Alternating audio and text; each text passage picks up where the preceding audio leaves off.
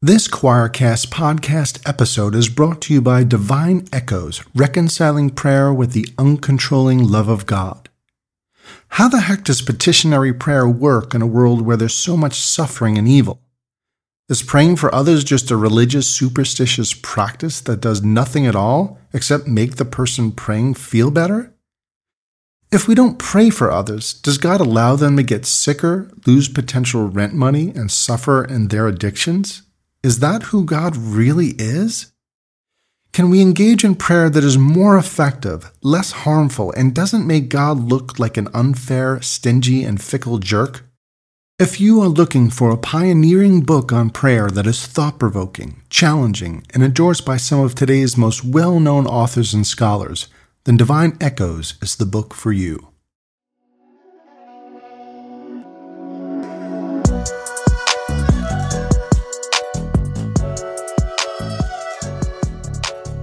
Hi, friends. I'm Tim Whitaker, and welcome to the New Evangelicals podcast. The New Evangelicals is an inclusive, Jesus centered community that holds space for people marginalized by the evangelical church, advocates for accountability in the church, and helps you explore the Christian tradition beyond the basement of evangelical fundamentalism. This podcast is part of that work, so join us as we talk to people from all walks of life, lending their expertise and wisdom to us as we renegotiate our faith and find better paths forward.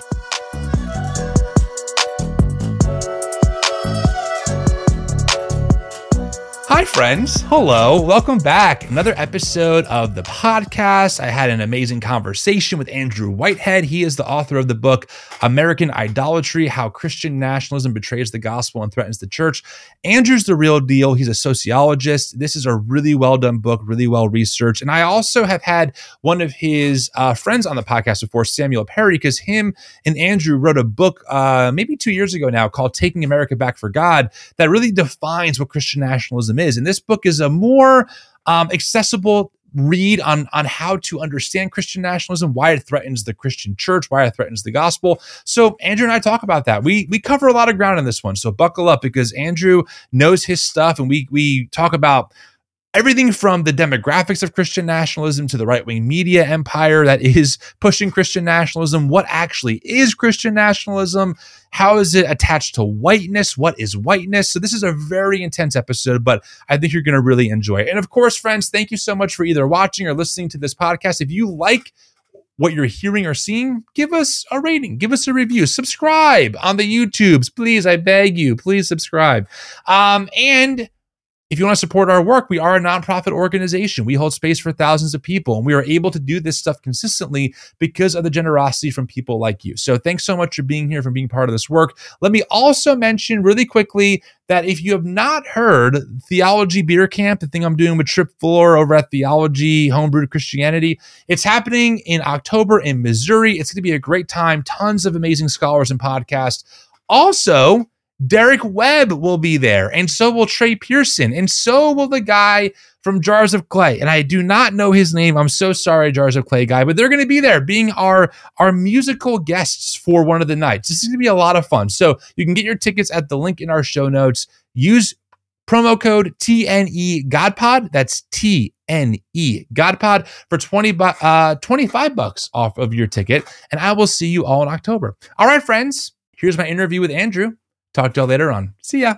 Before we get to the interview, I need to remind you that we are headed to Theology Beer Camp October 18th in Springfield, Missouri. And friends, let me tell you, this event is stacked. We have amazing theologians like Pete Enns, Adam Clark, Sarah Lane Ritchie, Grace Ji-Sun Kim, and Thomas J. Oord, many of which have been on the podcast, by the way. We have amazing podcasts showing up, like You Have Permission with Dan Koch, The God Who Riots with Damon Garcia, A Tiny Revolution with Kevin Garcia, and of course, yours truly. And this year, the music lineup is out of control. See Derek Webb, Flamy Grant, Trey Pearson, and more perform live. Over two dozen TNE folks have already bought their tickets, and now is the time to get yours. Use promo code TNE Godpod for $25 off your ticket and come ready to explore better ways forward in your faith, meet amazing people, and if you like beer, well, your ticket includes an unlimited amount from several local breweries. This is going to be an amazing time. So get your ticket via the link in the show notes and use promo code TNE GodPod for $25 off your ticket. I will see you in October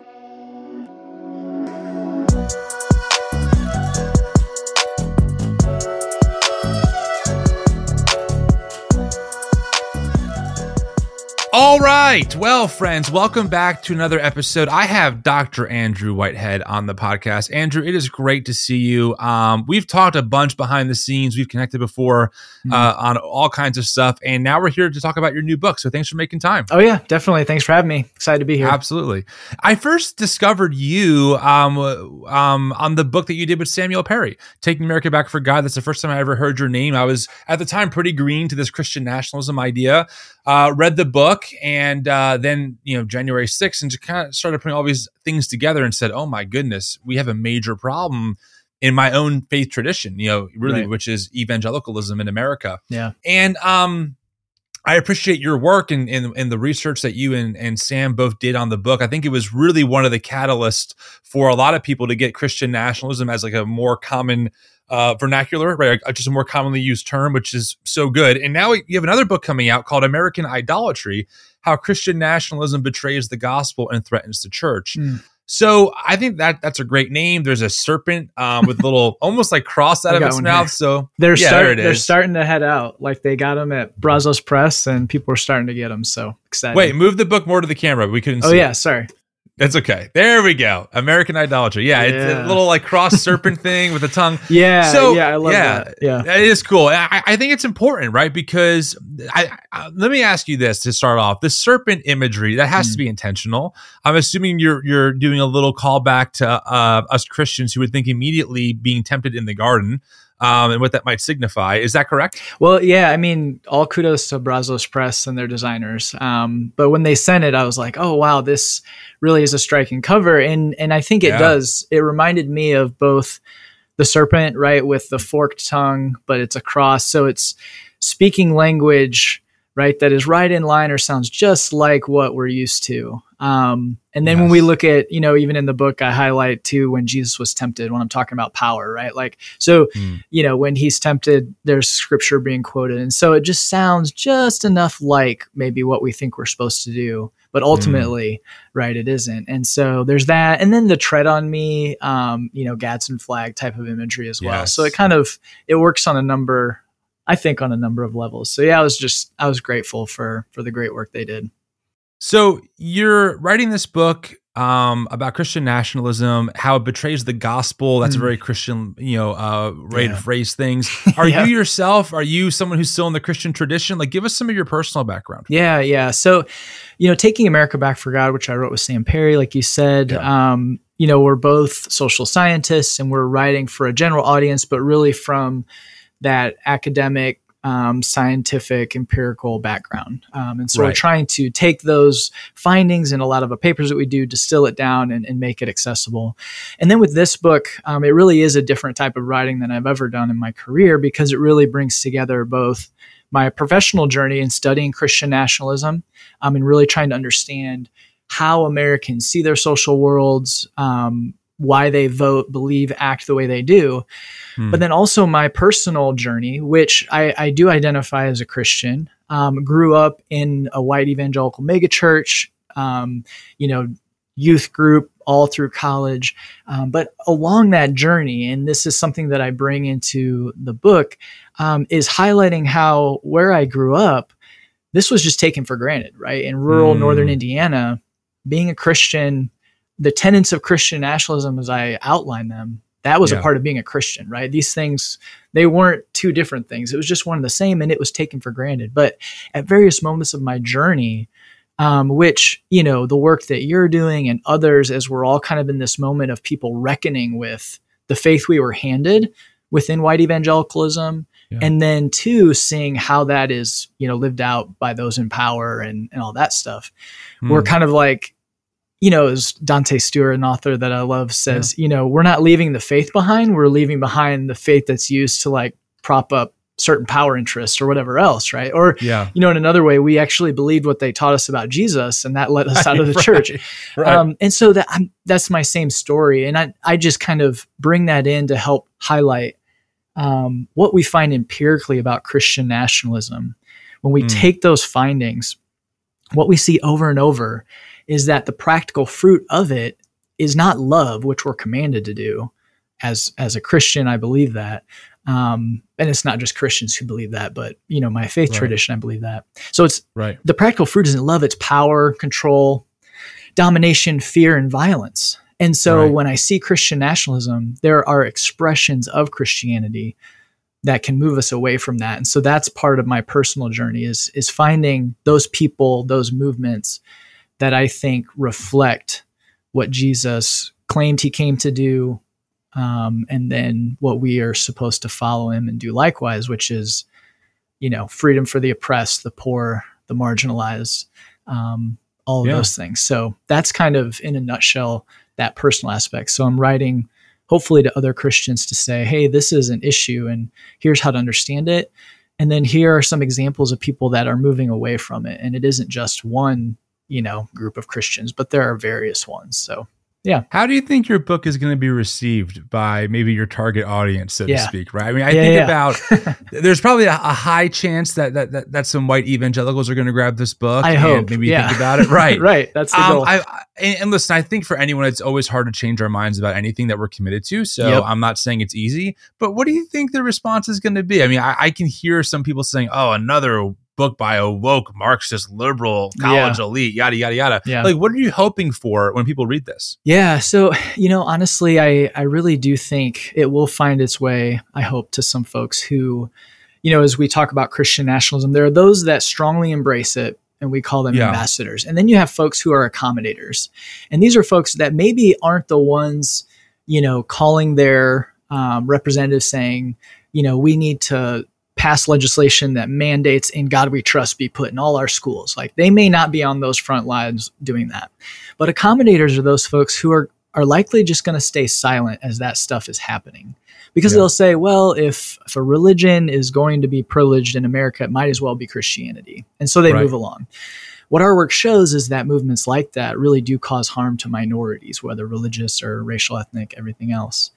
And so my hope is it finds its way to some of those accommodators and just highlights when you hear Christian nationalist rhetoric, when folks are trying to push for a more Christian nation, here's what's associated with that, and hopefully helping them see that history and how it doesn't reflect what, again, I think the gospel is is about.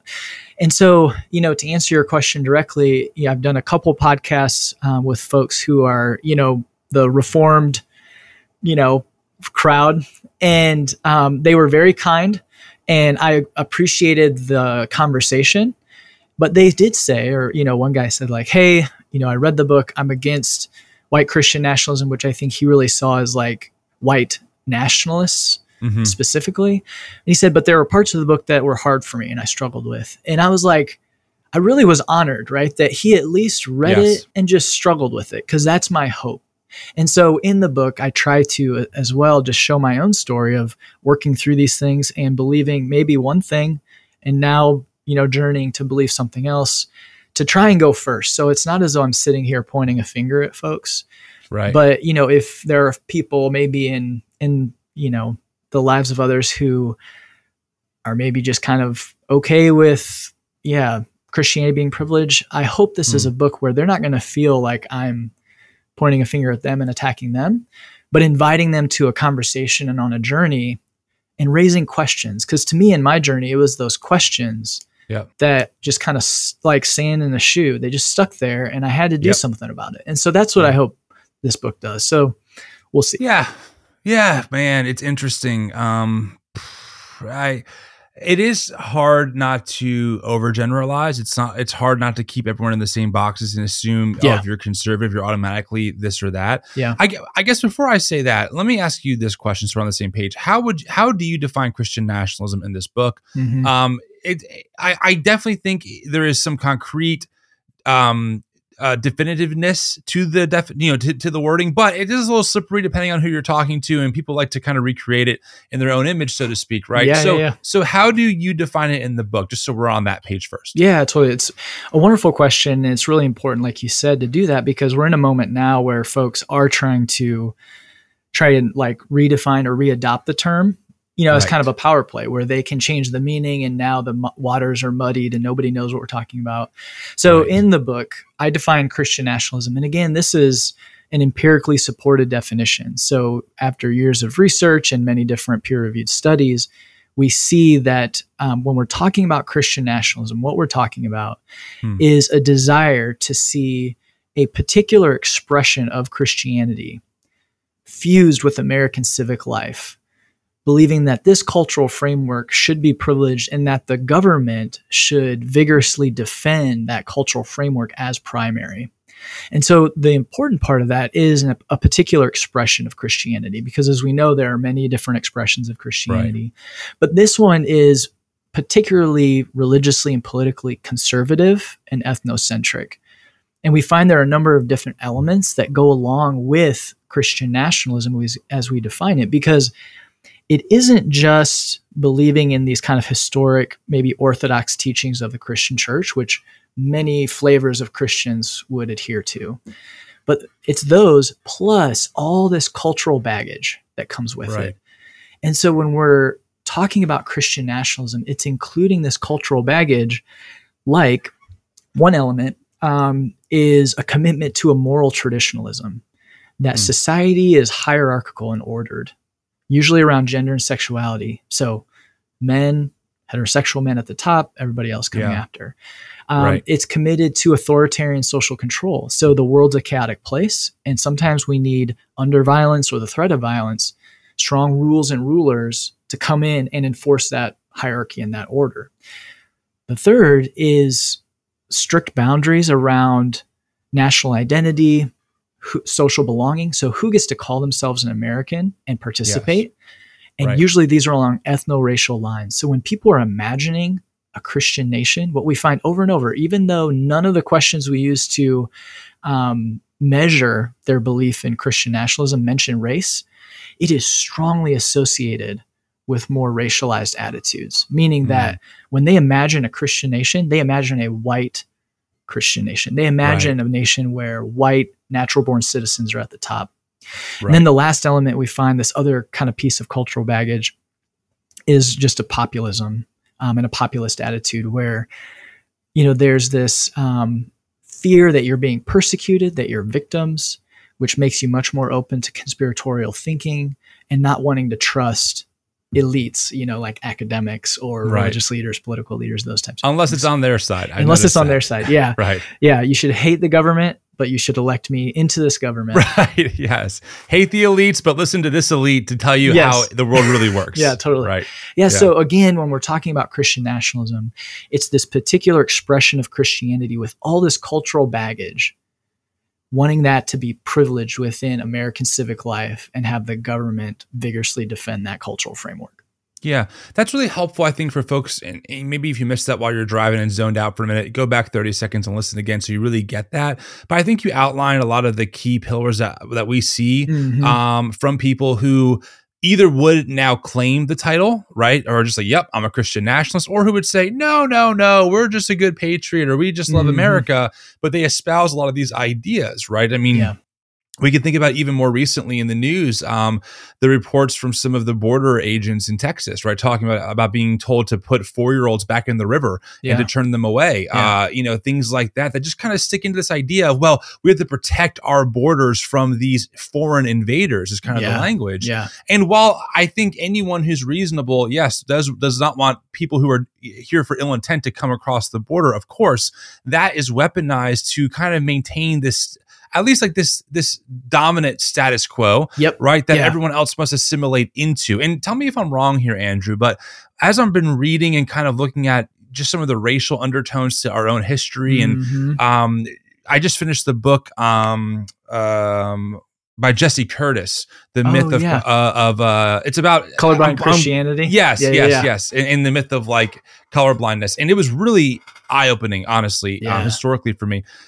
And it does seem like that a lot of what Christian nationalism is doing, whether people n- realize it or, or not, is they want to have this dominant culture that really is steeped in like this whiteness of mm-hmm. a culture with their, their traditions and moral propensity, and then everyone else can assimilate into it or get the hell out. That's kind of like the vibe I see, right? So, yeah. oh, look, Candace Owens, she's a black commentator, right? Yep. We're, we're racially diverse, but she assimilates her her her views and her identity into this like white ness, I guess we can call that Mhm. that then she espouses on behalf of who Candace is, right? Right. So is that kind of uh is that am I kind of capturing what some of this Christian nationalism is advocating for deep down? Yeah, no, you exactly are. So again, when we study it, we see over and over. And again, this is backed by the racial or the history that you know Jesse Curtis, Robert P. Jones, um, you know, a number of folks are writing on and showing that that this racialized nature, you know, Jemar Tisby,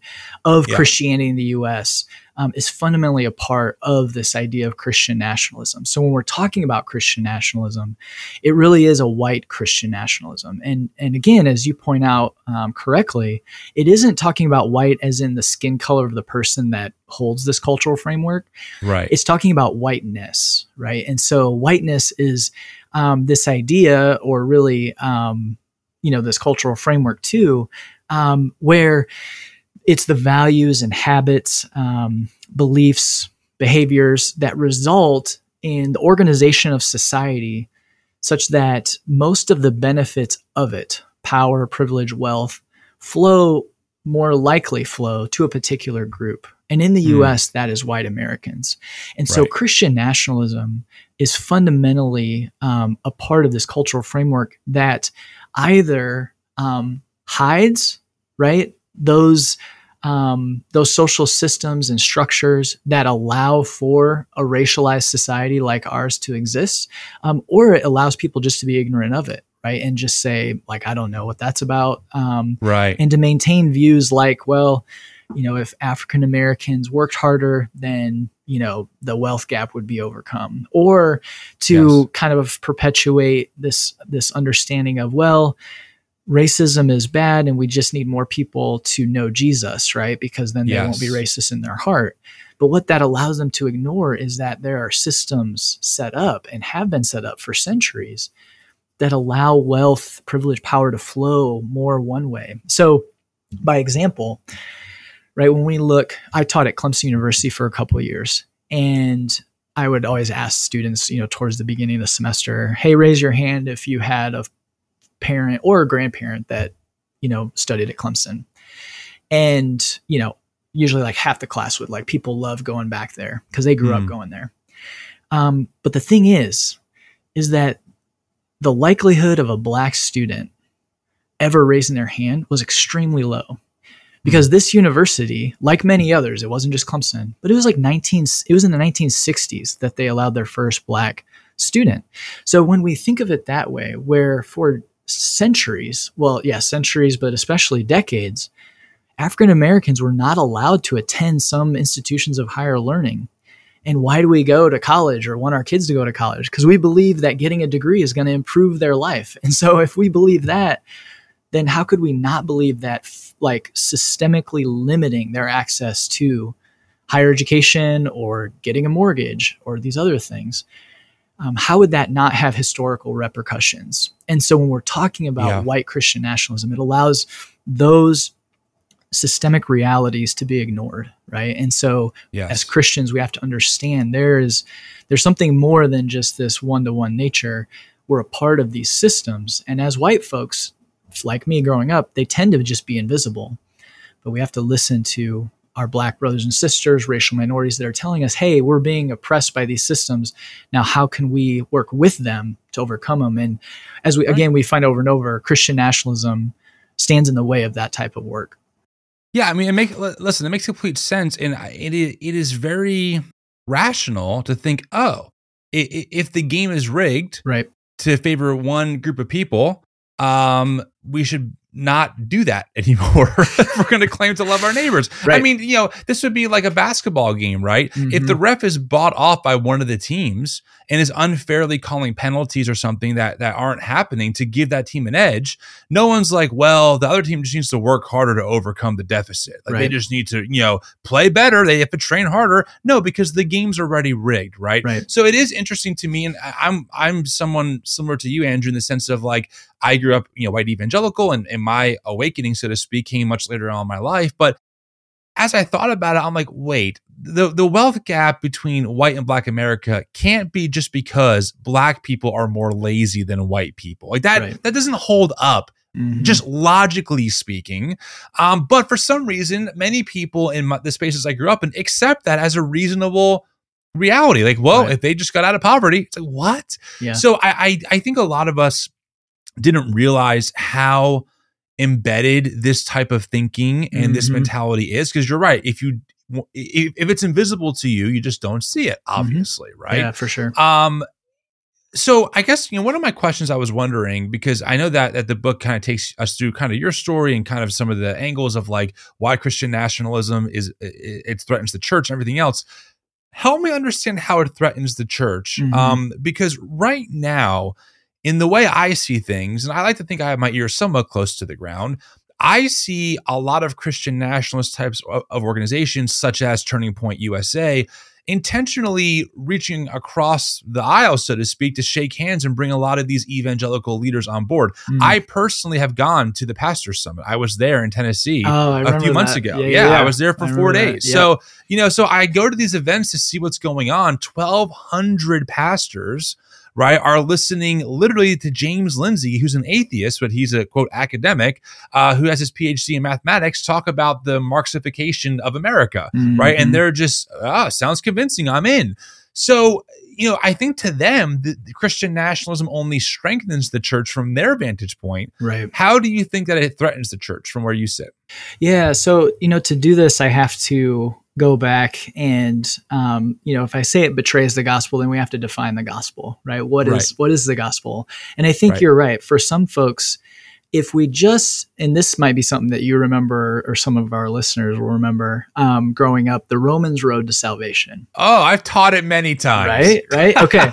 so you go down these various quote or you know um, quotes from Paul in Romans and highlight that you know we're all sinners, um, we're Right. separated from God, we deserve death. But then the good news is Jesus, um, you know, pays that price, and if we have faith in Jesus, then we are now in right standing with God, and then in a future time we will be able to you know go and be with Jesus and with God in heaven, um, and and we have eternal salvation, right? That we are forgiven in the here and now, and spiritually now we are on right terms with God. Right. Um, and so, growing up, that's what the gospel was.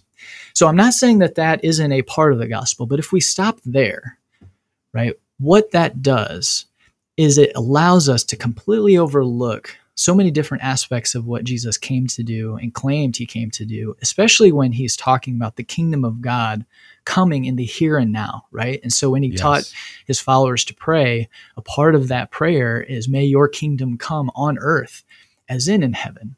Um, and so while the gospel is personal, right, for each person, it isn't Totally. just individualized. It has something to say about how we relate to each other and how um, our society should be structured and how we should um, care for one another um, and our neighbors.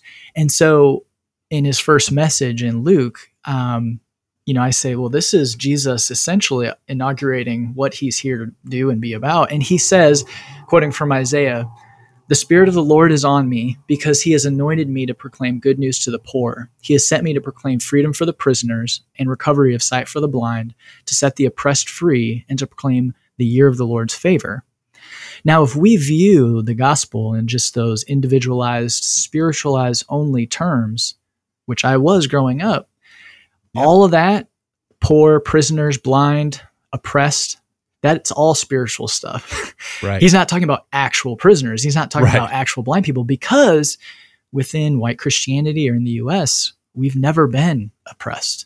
Mm. We've never been on the losing end or marginalized. And so what what need did we have of a gospel that turns the power structures upside down and lifts up the marginalized, right? right. We just didn't need it. And those today that embrace Christian nationalism, I think in that way too, they want to perpetuate the way that it is because right now, or they have been historically, right at the center of power Right. and privilege. Right. So defining the gospel as not just personal or individualized, but as collective, right? That he came to change how we relate to one another.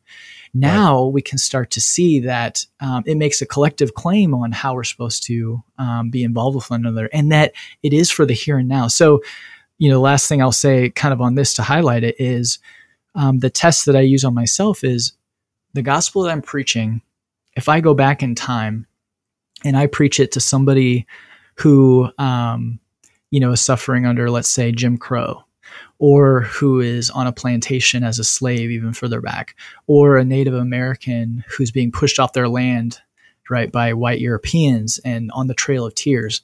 And I say, hey, here's the gospel.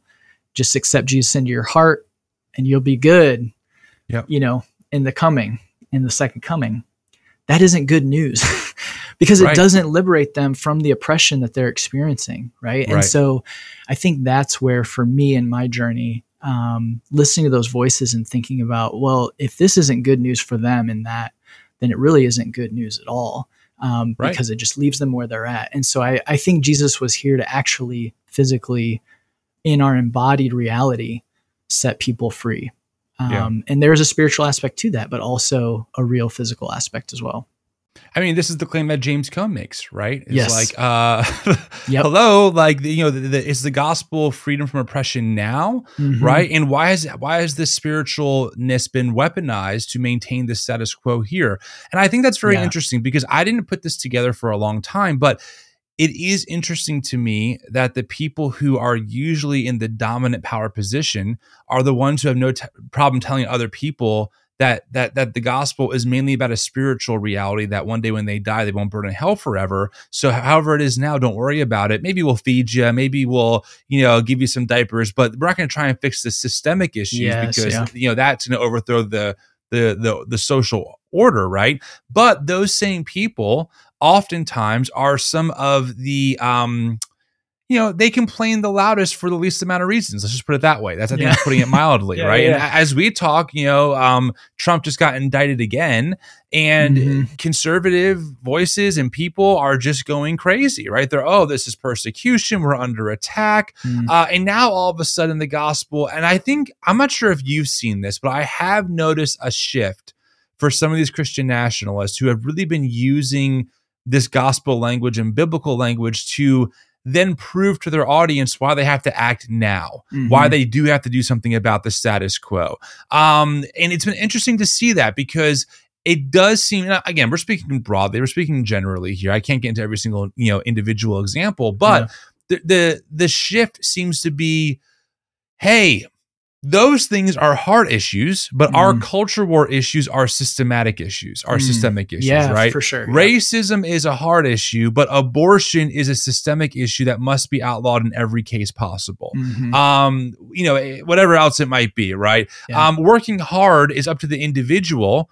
Um, but when it comes to insert, you know, culture war, uh, when it comes to sexual identity, well, they, you know, drag queens must be uh, stamped out and must be put in prison. I mean, Matt Walsh has literally said that before, Yeah. right? Yeah. So I am noticing even for them uh, this shift of like, actually, guys, you have no problem seeing systemic issues Yeah. that you think must be eradicated by using the power of the state and the power of the law. Mhm. Um, they just happen to be ones that, shockingly, will will keep your privilege and power at the center while keeping the voices of marginalized folks on the on the outskirts, on the fringes. Yeah. Is that something that you've noticed in your work as well? And any thoughts on that? Yeah, no, definitely. I think, you know, the key too is is when we're talking about power and Christian nationalism, it is self-interested power. Mm. And so the ability to think systemically, I think, is there, but it will always be around those topics that will allow um, again the status quo to to continue on and Right. and generally to serve the the group the us in quotes right um, so when we're thinking about christians being involved in their you know the civic life in the us it isn't as though um, this is a call for christians just to opt out right and not do anything Right. um, but what it is um, Mhm. is a call to to lay aside a self-interested power that only serves the group, right? And so, like one example is the civil rights movement, um, where there was obviously uh, religious leaders are a key part of that movement, and so the Civil Rights Act, which is one of the outcomes of the civil rights movement, you know, is power, right? it is getting people to do something they may not want to otherwise do, and that was to open for the first time, you know, the democratic process to everyone, which it never Right. really had been. So that's Right. power, but that's power rightfully applied where it isn't saying now white people can't vote and only black people can vote, but it is Right. saying, hey, now everybody can vote. Whereas Right. before it's no, we only want this group to be able to to truly have access. And we see those movements even today. So again, when we're thinking about power um, and we're looking at what groups are arguing for, um, is it to just benefit their in group um, to make sure that they can stay in power, privilege, or continue with the status quo? Or is it something focused on allowing everybody to flourish, to have access to democratic process, um, to be a part of, of civil society and identify themselves as, as truly American, to be a part of what it means to be a pluralistic democratic society? Well, this is actually a very important point because oftentimes I get people in my maybe maybe my DMs or in the comments who are like, "Oh, you're just a Christian nationalist on the left. You know, Right. you want the same thing. It just looks a little bit different." And I'm like, "Uh, no." And I've had a hard time explaining why. But Mhm. uh, actually, Scott Coley, he's a Twitter person. He had Yeah. a pretty succinct tweet where essentially he said was pretty much pretty much what, what yeah, he's said. great. He's great. Yeah, he, he was like, you know, white evangelical Protestants gave us the the conditions that created the need for civil rights movement by using their power to be more uh, exclusive, Yeah. and the civil rights used their power to be more inclusive. Essentially, exactly. what he says, That's right? exactly and it. and th- that's the thing is like I think a lot of people get so spooked by the idea of power, and we should be so You're right.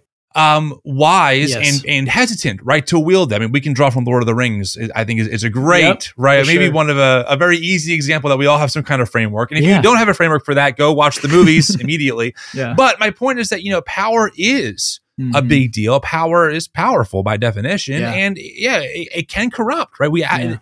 A lot of people who end up in really harmful spaces usually don't start off that way. Yeah. Right. They usually start off with good intentions. They start off thinking they can help people, and little by little, little little slips, little compromises, and the power that that that they have is now being weaponized for their own benefit. Yeah. This is the difference between a Christian who advocates for certain policies in civic life versus a Christian nationalist. A Christian nationalist wants to maintain the power that they can to maintain their own benefit, to maintain their own in group, to make the laws and systems and politics and culture, you know, the seven the seven spheres of influence, so to speak, Mhm. centered around them. Okay. But there are people, Christian or not, who believe that yes, of course we should be able to, you know, be involved in government because we want to expand these rights. We want to expand the well-being of the nation to all of our neighbors, not Mhm. just the white, straight, you know, male ones, right? Yeah. And so that's a big difference. Arguing for universal health care is not the same thing as advocating for throwing drag queens in jail. They are different things entirely. Or or as Doug Wilson would say, rewriting the Constitution so Christ is king is inside of it right. right? They're different motivations with different outcomes. So I, I'm glad that you bring this up, and I would love maybe for you to you know share some of your thoughts on the difference here that you see. And friends, I, I want to be clear. I know I say this a lot. It's like, it's kind of a caveat, but I don't think Andrew. I don't want to speak for you. You can tell me if I'm wrong, but Mhm. me for sure. I'm- I'm never going to have a Joe Biden flag on my front lawn. Okay, like there's no allegiance to the, the Democratic Party. Um, that Yeah. that that is not what we're saying.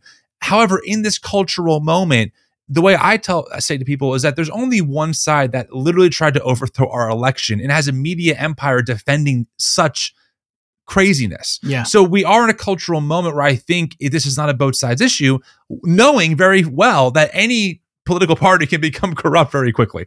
Yeah, Um, any, anyway, yeah. Uh, yeah, yeah. Go ahead, Andrew. Any thoughts you might have on that? No, no, that's that's good. I think, yeah, you know, with so as a as an identifying Christian, you know, wanting to be part of a pluralistic democratic society means now Christians shouldn't be or expect themselves to be at the head of the table. That we're one seat at the table, right? And being able to have a conversation, collaborate, compromise.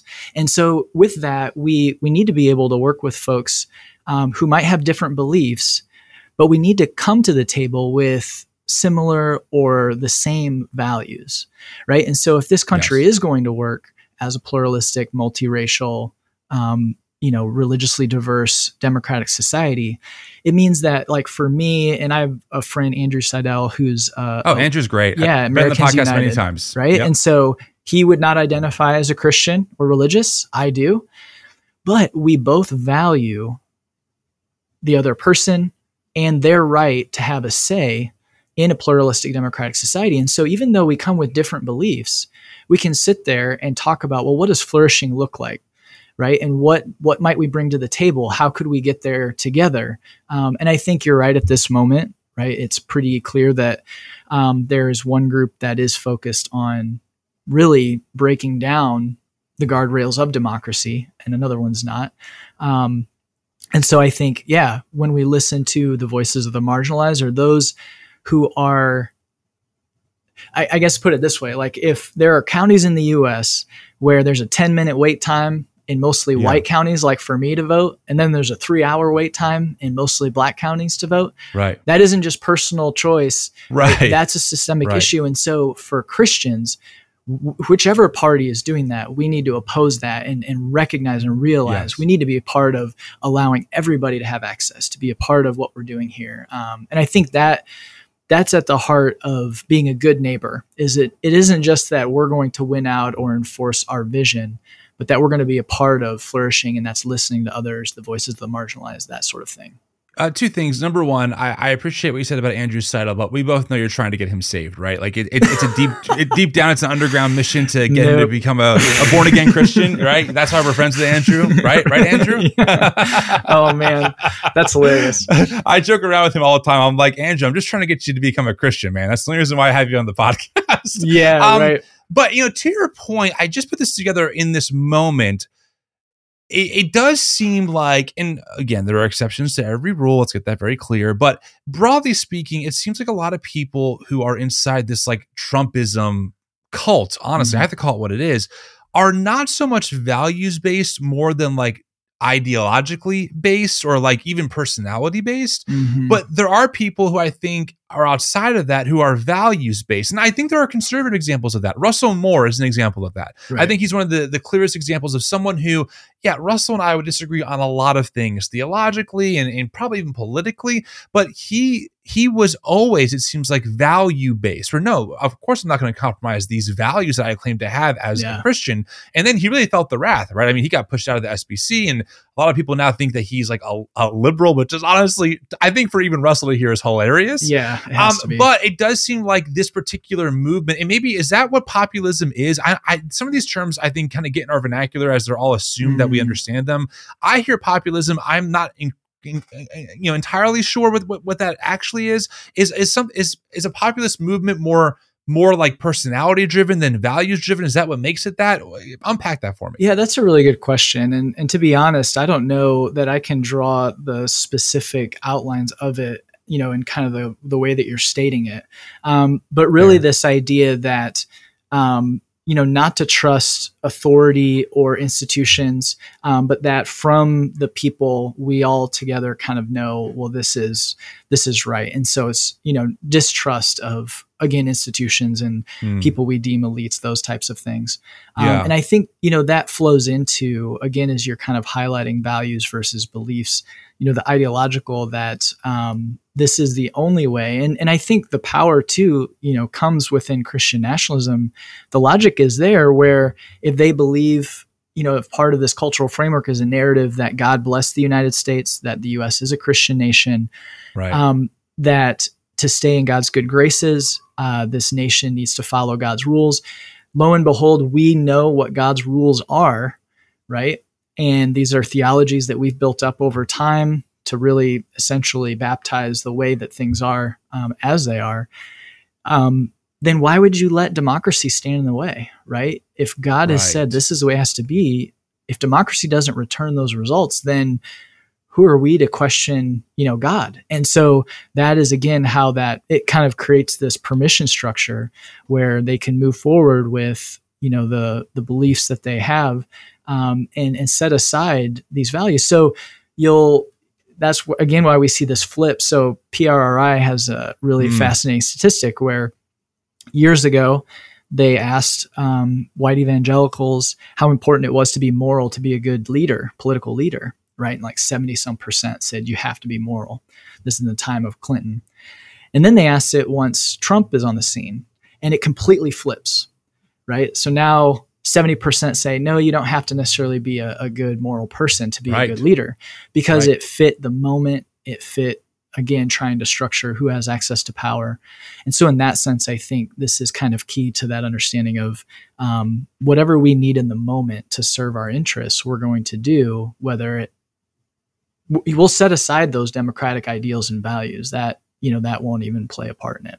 Well, and to be clear about this, and I, I am actually interviewing uh, David Gushee. Uh, that should come out um, shortly after yours on his new book, right? Yeah. Uh, Defending Democracy from Its Christian Enemies, I believe it's what it's called. Oh, and, yeah. uh, you know, I talked to him semi, we meet up once a month and just kind of chat with Isaac Sharp just to kind of have, you know, what's going on, what are you seeing? And one thing he told me in my last meeting was like, a lot of the stuff we've seen before in American Mm. history, Mm. the threat to democracy is new. I was Mm. like, interesting yeah, especially from this like Christian right. yeah, Um, and and it's it, it is fascinating because as I think about my own upbringing, I grew up on talk radio. Like I mean, it was a daily Right. intake for me, Monday through Yeah. Friday. I heard it, and I would work with my dad, you know, as a kid uh, in construction. So I had the whole nine to six, you know, commute thing going. The the big focus I always heard was we live in a democracy, we live in a free country, we live Mhm. in a country where people aren't ruled by tyranny, right? yeah. I heard all those things, and and now, and it's not as popular yet, but I am seeing, especially in some more of these like theonomist um, movements, more of these like dominionist type movements, Yeah. people really starting to critique democracy, Oh, saying sure. no, democracy isn't the end goal; it's actually unbiblical, etc. yeah, And then you think about Stephen Wolfe's book, right? The Case Mhm. for Christian Nationalism. So, folks, I've we've covered this before. Stephen Wolfe is an author. He was published by Doug Wilson's Canon Press, writing a book called A Case for Christian Nationalism, which, by the way, even many conservative folks in that world did not had major concerns about. Mainly Yeah. the fact that he's arguing for maintaining ethnic borders, okay, which is code really for racial borders. I mean, the Yeah. the guy I would say doesn't even flirt, pretty much says like interracial marriage isn't a good idea. All Right. So he's really pulling from like now some of the segregationists that we all know and, and don't like Yeah. again, right?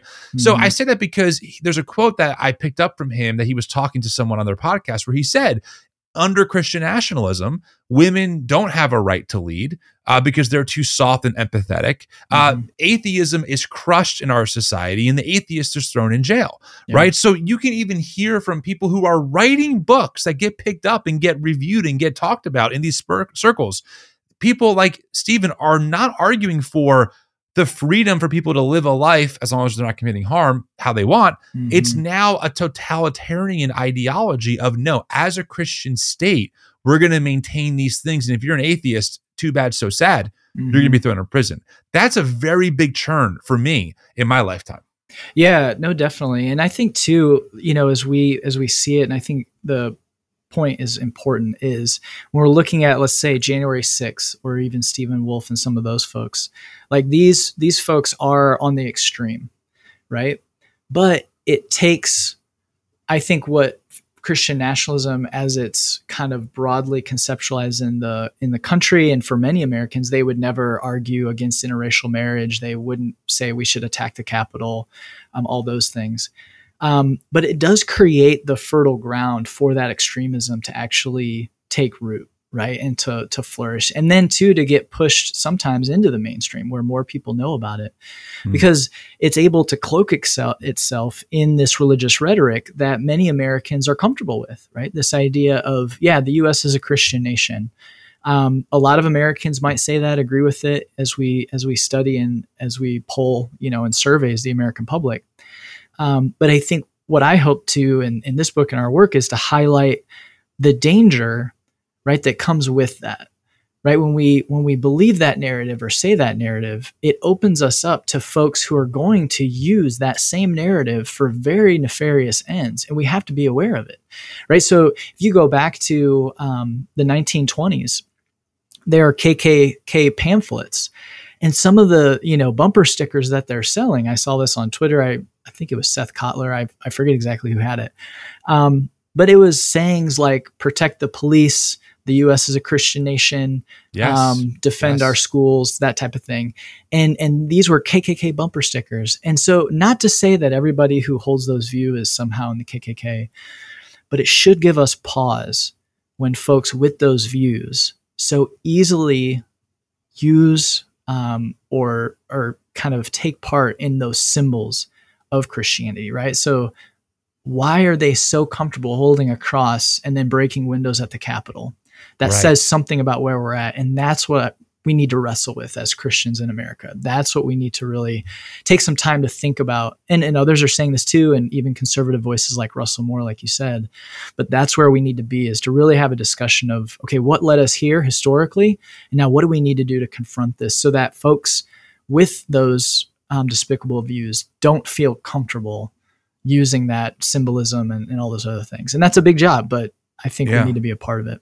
No, I agree. Let me ask you a, another question because it's not every day I get someone of your um, caliber on the podcast who knows this stuff more empirically than just you know experientially.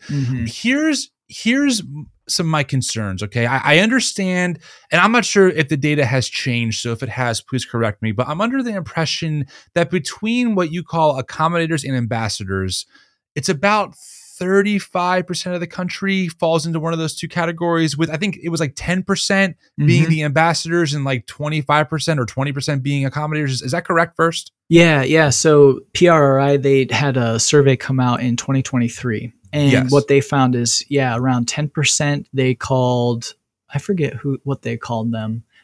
Um, yeah i pulled that, that i read that study as well yeah and something then like, I'll pull it up. yeah, another um, I believe it was close to 20% were sympathizers, and so it was Yes. around 30 or a little over 30% of folks who are at least sympathetic to Christian nationalism. And then when we do surveys, we see around 15% are ambassadors. Um, usually it's close to 30% are accommodators. But again, Okay. you'll see those differences in how we ask the questions that make up the Christian nationalism scale. And that's that's normal. Um, but I think just kind of getting a gauge of where that's at, yeah, around 10 to 15% of Americans strongly embrace um, Christian nationalism, depending on how you measure it. Right. Yeah. I'm looking at the data now from PRRI. It says uh, 10% adherence, 19% sympathizers, Mhm. 39% skeptics, 29% rejectors, Yeah. and then 4% no score. They they didn't know or they didn't respond. Yeah. Um, okay, so that being said, and there's a lot, there's a big case to make for the skeptics rejectors side and how they're obviously the dominant position. Yet we're talking about Christian nationalism, which I, which I think just shows how powerful this group is, right? Yeah. But let me pitch to you my hypothesis. Okay. All right. And based on your knowledge, you tell me if I'm sniffing, you know, if I'm on the right trail here or not. Yeah. So I obviously understand that not every person who goes to their white evangelical church or even listens to Charlie Kirk every now and then, uh, you know, is like, yes, storm the Capitol, right? Here's my concern though with this. Mhm. While yes, it's true that you know the the ultimate minority of people, ten percent are adherents. I feel like there is this sympathizer or accommodator world that at at best tolerates those Mhm. people inside of their circles Yeah. and a lot of their networking a lot of their funding a lot of their publishing a lot of their media a lot of their draw actually is supported by that larger number of accommodators Mhm. um, that then actually end up fueling those um, ambassadors Yeah. to then do things like storm the Capitol or attend Charlie Kirk's America Fest with 11,000 people where Trump Jr. is speaking and Candace Owens is speaking, right? Mhm. Do you think that's a fair assessment? Because I hear a lot of people, oh, they always use this. They say, well, it's a fringe group. And I say, well, fringe does not mean not powerful. Fringe does Yeah. not mean not well funded. You know, Roe v. Wade, for example, being overturned, the only religious group in the majority of supporting that decision, the only one, white evangelical Protestants, Yeah. right? So you don't need a majority to to change things if you have the money, the funding, and people are placed in the right right positions. Yeah. Do you think that's a fair assessment to kind of see this symbiotic relationship, or do you, or do you think I'm kind of off on that? No, no, I think it's a fair assessment because I think it, it touches on a number of things that those who were at the Capitol went home to congregations and communities where Right. There were a number of people, at least within those, that agreed with them. Maybe didn't want to travel there, but at least were like, you know, hey, you know, those were patriots, or um, maybe I wouldn't go that far, but you know, we definitely do need to reelect Trump, that type of thing. And so Right. it, it, that's that fertile ground where it makes space for it if it's not confronted and opposed. Um, and then I think your second point is key, where even though we see this group is, you know, over the last decade growing smaller, um, what what is true is is what you said. Even though it's um, you know growing smaller, that doesn't mean that it doesn't have access to power and privilege, and that the levers of power um, have historically been in the hands of folks that are like that, to where um, they can punch above their weight, whether it's as um, electors, right? So maybe less than twenty percent of the U.S. population right now is is white evangelical, but of the voting population, they're you know twenty five percent, and so right. those types of things can swing elections, and and as you said too um, over the decades, there's been a very um, concerted push within the judicial system um, with really conservative judges, and it paid off, right? Decades Big later, time. where um, Trump came into power. And so I think that's where it's keeping in mind, just like you said, where are the power centers um, and, yeah. and who has the power, the funding to be able to do that? Because in American politics, it isn't just, um, you know, popularity or of a of a thing. It's do you have the access to privilege and power to pull the levers um, for your group or for your values and beliefs? How do you address combating this? Um, mm. You know, I, it, it's a very common question. I'm sure you get it a lot. I think more and more of us are waking up to the problem, right? So right. I guess that, that that's a first. Uh, that's yeah, a good that's first step. We yep. admit we have a problem, okay? Yeah, yeah. and then the second part, I and I you know, we're working on our own things to maybe do what we can to combat this. But I think we have to first be honest. Like these are some seriously well funded, well oiled mm-hmm. machines mm-hmm. that are very effective in their rhetoric. They have a very committed base. They're, um, you know, I think about the Daily Wires. I mean, one example, the Daily, I just did some research on them. Daily Wire is like eight years old. They do mm. $150 million you know like like like in in in funding essentially they have you know over 600,000 paid subscribers they produce 250 pieces of content a day according to their own stats okay wow. That's just yeah. one. That's not including PragerU. That's not including Turning Point, The Blaze, right? So to your to your your point and my point, yes, they are maybe a minority, but they are well funded and they're very loud. They're very yeah. loud. Yeah. And I do feel like people can look at this and say, "Oh my God, like I'm just one person. I, mm-hmm. I'm a pebble in this in this ocean of boulders." Yeah. yeah. What are some ways that you recommend for people to really start combat uh, combating this thing that yeah. honestly I can say emphatically truly does threaten our democracy and it really is threatening all of our neighbors. Yeah, yeah, for sure. Yeah, so I mean, I try to do some of this too um, in the book, and I think there's two ways to look at it. One um, is the long game strategy, which I think is important, and recognizing that this is a journey for many folks to help them see the problems with it. And so educating folks on what it is. Um, and then two, giving them vision, a vision of s- some other expression of their Christian faith, let's say, right. um, that confronts and opposes, you know, I guess I call these idols of Christian nationalism of power, fear, and violence, um, but really to push them in a different direction. But that takes time. Right. Um, and so while we need to be engaged in the long game, um, we have to be really focused on the short term um, threat that we face, where democracy on January 6th was under attack.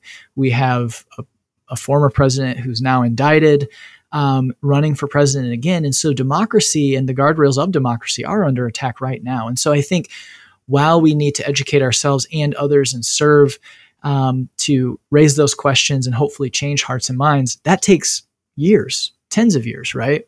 Decades. Yeah. Um, yeah. We have to be focused on right now defending access to the democratic process. So it doesn't mean just voting, but getting involved um, or supporting efforts to um, ensure that people have access to the vote um, and being a part of that movement. Because democracy at this point really is under attack. And so we have to be raising that alarm and doing that work. Um, and then, too, the, the big thing that I highlight in the book is um, for folks like me, so a white Protestant man um, listening to those on the margins and allowing yep. them to lead me on where I need to go, what I need to do, um, where the threat is, because they're going to see it more clearly. Because even though I'm quite privileged, um, and and in this moment, there probably aren't going to be any, you know, political decisions made that directly harm me.